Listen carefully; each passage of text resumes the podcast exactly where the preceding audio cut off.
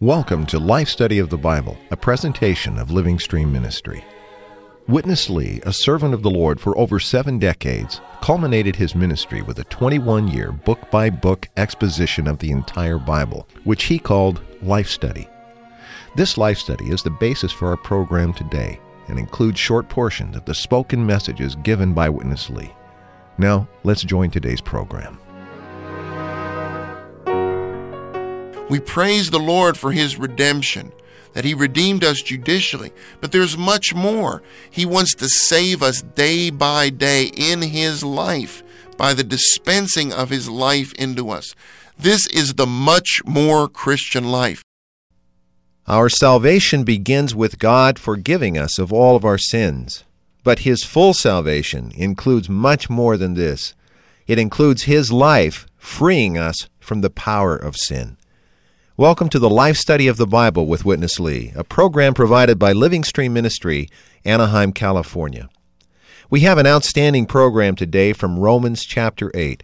And as always, when Ed Marks is here, it pleases us greatly, and we're happy to have you back, Ed. Yeah, I'm happy to be back, especially for this particular life study on the book of Romans. This is a tremendous life study because we move today into a significant new section of Romans. So far, we've seen God's condemnation and his justification. And I wonder, as background introduction, if you'd say a little about these items.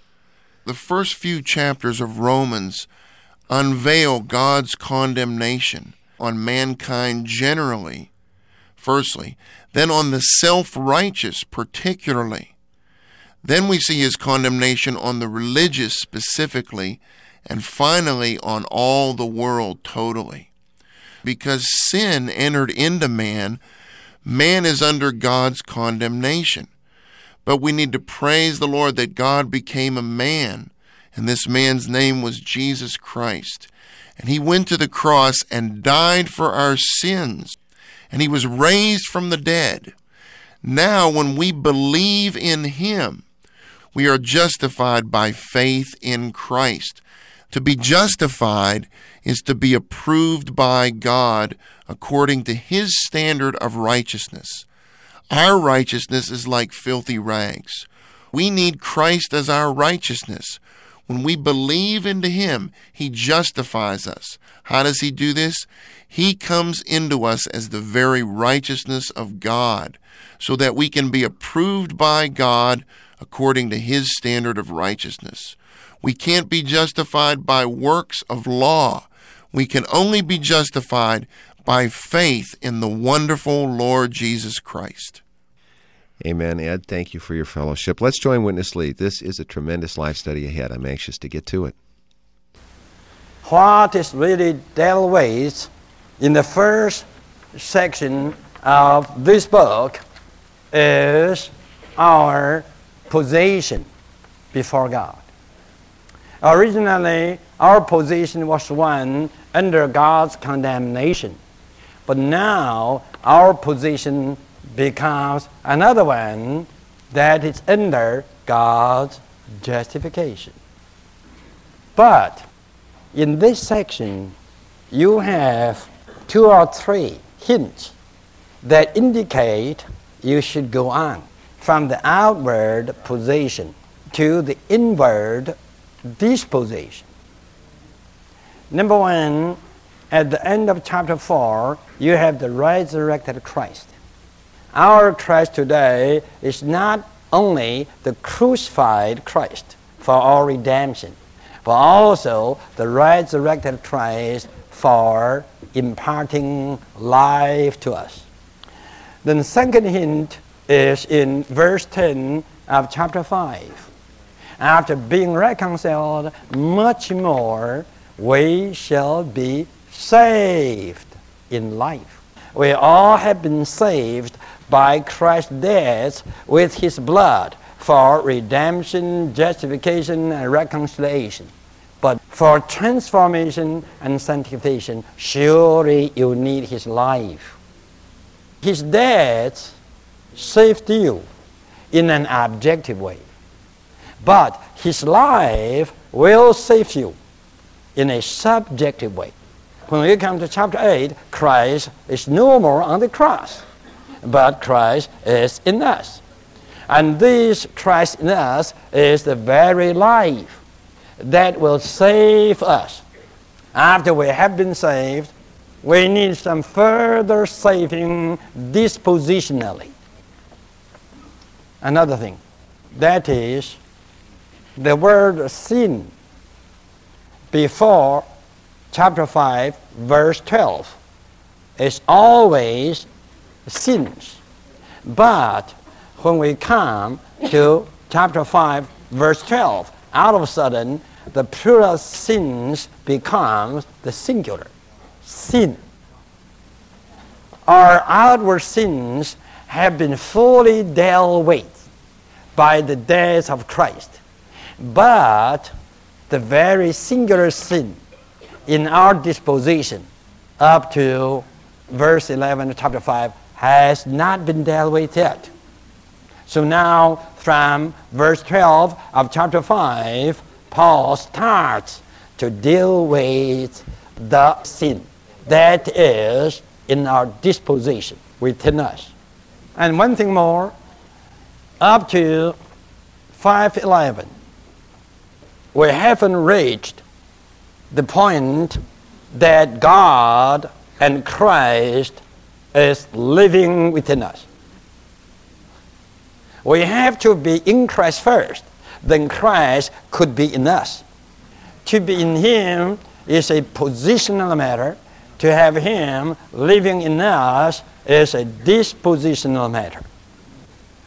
Chapter 5, verse 12 to the end of chapter 8 is the section of sanctification and glorification. Both sanctification and glorification are dealing with our disposition, our nature, not our outward behavior. Our outward behaviors have been fully dealt with in the first section up to 511. Now, Paul is going to deal with our nature. Ed, in this section, we are seeing some hints that God has more for us in His economy than just outward positional change to accomplish our salvation. What are these hints? The first hint is in uh, Romans 4:25 where Paul tells us that the Lord Jesus was raised from the dead for our justification. This is a hint because what we see here is the resurrected Christ. And he's raised for our justification. Actually, the resurrected Christ is for imparting life into us. This is not just a matter of outward positional justification, but he wants to dispense himself as life into us as the resurrected Christ so that life can be added to our disposition and we can be justified by God even in our living by living Christ. Another big hint of this matter of there's more for us in God's economy than just an outward positional change is in Romans 5:10. This verse tells us that firstly we are reconciled to God through the death of his son. This is outward and positional. We were enemies of God, but now we've been reconciled to God through the death of his son. But then this verse goes on and it says, much more we shall be saved in his life. There is much more to the Christian life than just outward positional justification and redemption. We praise the Lord for his redemption, that he redeemed us judicially, but there's much more. He wants to save us day by day in his life. This is what we call organic salvation. That means when Christ comes into us, he regenerates us. We're born again. We have his life. But he just doesn't stop there. He goes on to sanctify us, to saturate us with God's holy nature, to renew us, to add the new element of God into our being, and then to transform us, to change us inwardly and metabolically. Then he goes on to conform us to his image. And finally, his life saturates our mortal body and we are glorified and transfigured. This is the much more Christian life. We need to be saved in his life day by day by the dispensing of his life into us. Also, we see in chapter 5, verse 12, before this verse, sins are mentioned. After this verse, sin is mentioned. Sin is related to our disposition. On the one hand, we need to be saved from the guilt of our sins. On the other hand, we need to be saved dispositionally and subjectively from the power of sin. Before chapter 5, verse 12, we see that we're in Christ. After chapter 5, verse 12, we see that Christ is in us. This is related to our inward disposition. Christ is in us to save us in his life. These are the marvelous hints of being changed dispositionally that we see in this section of the book of Romans. Ed, I want to ask you you used two words in your fellowship judicial and organic. And I think these are most likely new terms for many of our listeners in this context of Romans and justification and salvation. Give us a very quick definition of what you mean when you say judicial redemption and organic salvation. When we speak of the term judicial redemption, judicial means legal. Because we were sinful, we were sinners, that debt of sin has to be paid. There's a legal requirement there before God.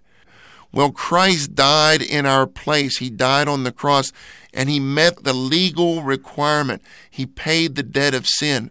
This is what we mean by judicial redemption. When we say organic salvation, the word organic means this has something to do with life. Christ as life dispenses himself into us. This life is added to our being to transform us. This is to be saved in his life. This is what we mean by organic salvation. We need to be saved organically and inwardly, day by day, in the life of Christ. So the judicial covers the outward, external, objective things that Christ accomplished for us on the cross, for which we praise Him eternally. Amen. But the much more that you mentioned in Romans 5:10 is really this organic side. Yes, and this brings us to the purpose of God's salvation, where the Lord said in John 10:10, 10, 10, "I came that you might have life and might have it abundantly." This is organic salvation. Thank you, Ed. Let's join Witness Lee for more of our life study. The gift in Christ surpasses the heritage in Adam. Do you know what we have inherited of Adam? Two big, awful things sin and death. As long as you were one born of Adam race, regardless you are good, you are bad, what you have is just sin and death. This is the heritage in Adam. But praise God, we have the gift in Christ. You know, even today, we may have the heritage from our parents, and we may get a gift from someone else. Praise the Lord.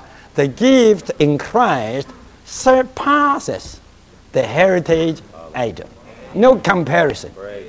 Because of this, we have to know these two persons. Have you ever got this kind of concept that in this whole universe there are only two men? Only two men. The first man is by this name Adam, and the second man is by this name Jesus Christ. And where are you? If you are in Adam, you are just a part of Adam. If you are in Christ, hallelujah, you are a part of Christ. But I can tell you today that 50 years ago I was in Adam. But praise the Lord, today and forever I am in Christ. Hallelujah. Amen. Two men. The first man is Adam. He surely is the first man. He's not only the first man, but also the first Adam. Then the second man. is Christ. And Christ is the second man. You have a second man, but you don't have a second Adam. Christ is the second man and the last Adam. This means after Christ, there's no third man. The second is the last. And this second man is not one created by God, but one mingled with God. The first man had nothing to do with God. He was only God's creation, God's work out of God's hand. But the second man is just God, mingled with his creature. Then we have to go on to the two acts. Romans 5:13 says, Adam's transgression. What was that? God indicated that Adam should take the tree of life. Then he would have God life for him to live with God. But he didn't do that. In simple word, Adam's transgression was to live life and to pursue knowledge.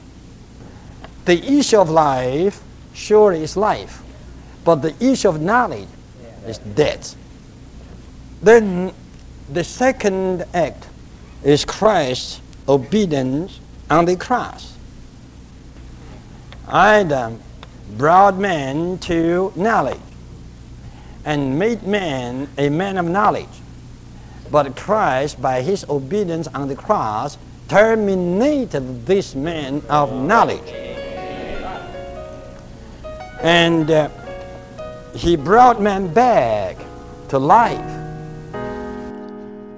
Ed, we are seeing the whole of God's working with mankind typified and displayed by just these two men. And in both cases, their actions have a dramatic impact on us as to what we will ultimately experience of God and His plan. Would you say a bit more about this? What I would like to emphasize is that in God's sight, there are only two men in the universe there's Adam and there's Christ. In our fallen condition, we're in Adam. But when we receive Christ as our Savior and our life, we are now in Christ. We are a part of this second man. And I would like to just point out to our listeners John chapter 16, verses 8 and 9. These verses tell us that when the Spirit is operating in this world, He convicts the world concerning sin, righteousness, and judgment. Sin is related to Adam, righteousness is the resurrected Christ, and judgment is for Satan. So, how can we escape the sin in Adam? We were born in sin. We need to believe into Christ. We believe in the resurrected Christ. That puts us in Christ, and that saves us from the judgment that was reserved for Satan. Also, we see with Adam and Christ two acts. There's Adam's transgression in the garden. Instead of choosing life, he chose knowledge. But praise the Lord for Christ's act on the cross. This was his obedience. And by his obedience, even unto death, he terminated the man of knowledge and he brought us back to life. On the one hand, we have a terrible heritage in Adam. Our heritage in Adam is sin and death. We were born in sin, and death reigns over fallen mankind. But we have a wonderful gift in Christ. When we receive Christ, we receive Him as grace. This is the gift of grace. And what is grace? Grace is not material blessings. Grace is Christ Himself coming into us to be our enjoyment. He wants us to enjoy Him. He wants us to love Him. He wants us to experience Him, and He wants us to know Him. This is the gift of grace in Christ. We have another life now. Our life is Christ. He is our life. He is our life supply. This is the gift in Christ that surpasses the terrible heritage in Adam. Praise the Lord for the wonderful gift in Christ. Ed, thank you. Let's rejoin Witness Lee for the conclusion of our life study. If you read chapter 5, chapter 6, chapter 7, and chapter 8 in Romans, where sin sounds like a person because it can kill people. It can force people to do things against people's will. So sin is rather personified. This person is just the evil one. So through Adam's transgression, sin entered. Then many, including us, were constituted sinners. Sin has been constituted into your being. So you are a typical sinner.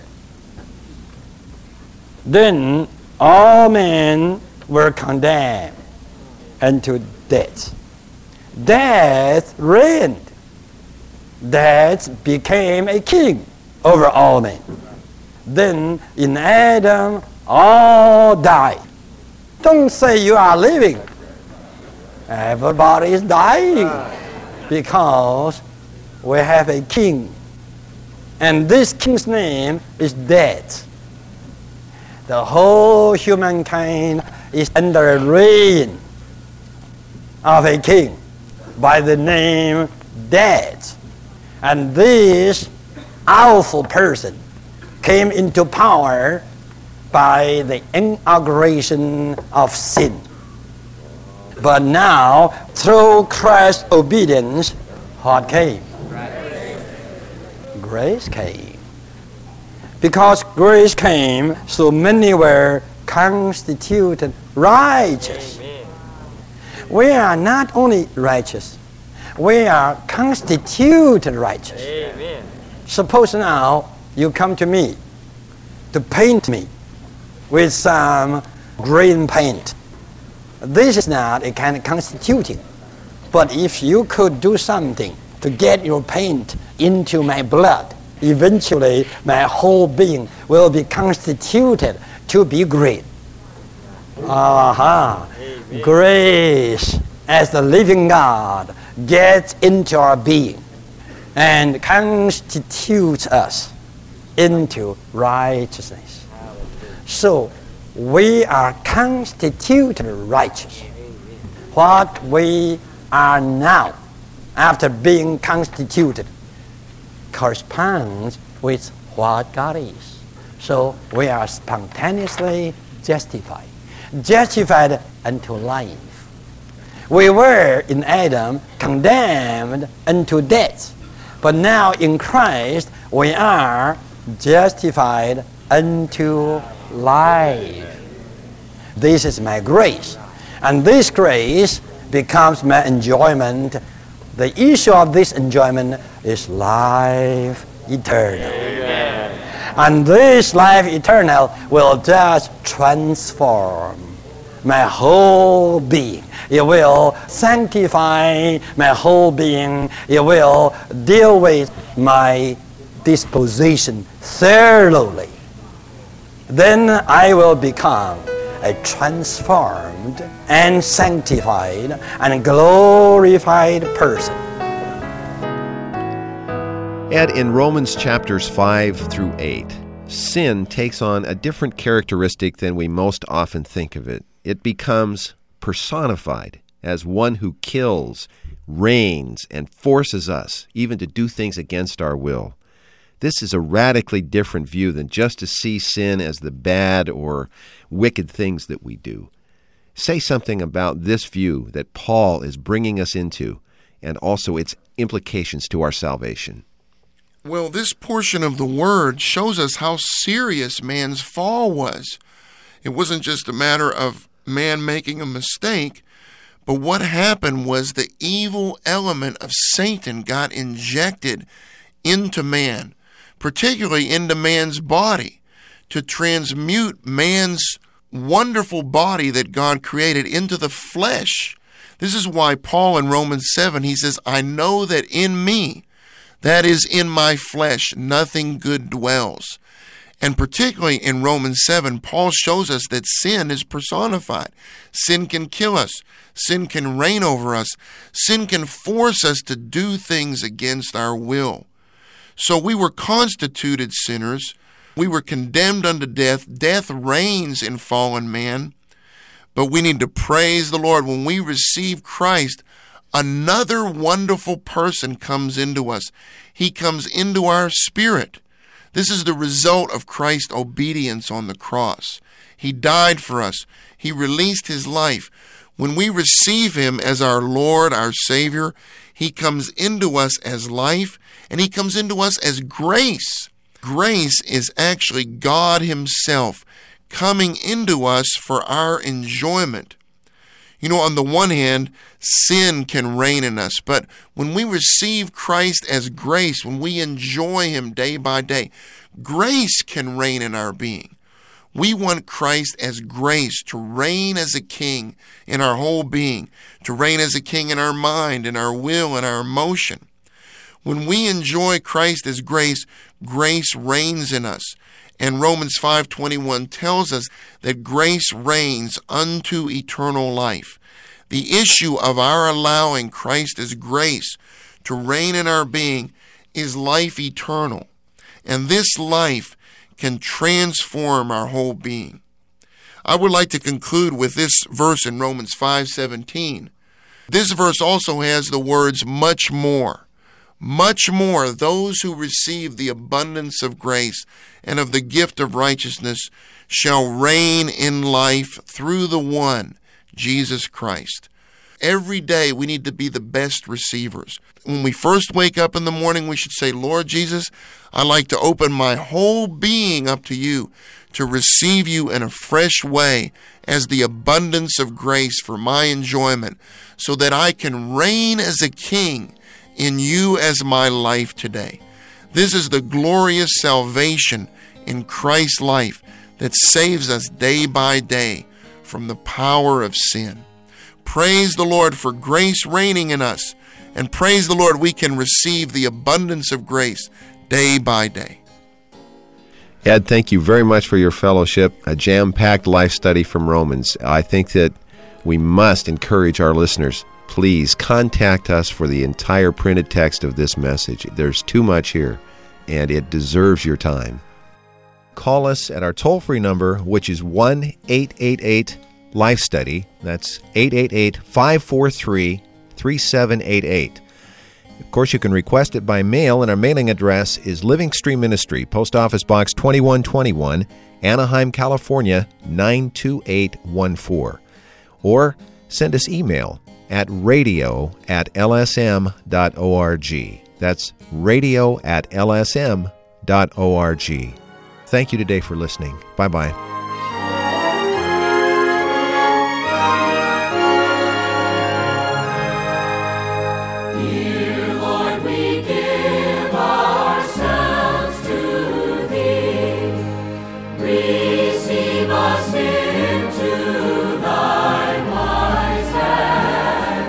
Thank you for listening to Life Study of the Bible with Witness Lee, produced by Living Stream Ministry. You can now enjoy titles by Watchman Nee and Witness Lee on your computer, tablet, or smartphone. Visit lsm.org slash epublications to find all that Living Stream has available. We support Kindle, Nook, iSilo, and EPUB formats, which means you can enjoy this ministry on all kinds of PC and Mac devices. Many of our publications are also available at Amazon.com and iTunes. But to see everything we have to offer, visit our website, lsm.org slash epublications. Thanks for listening today.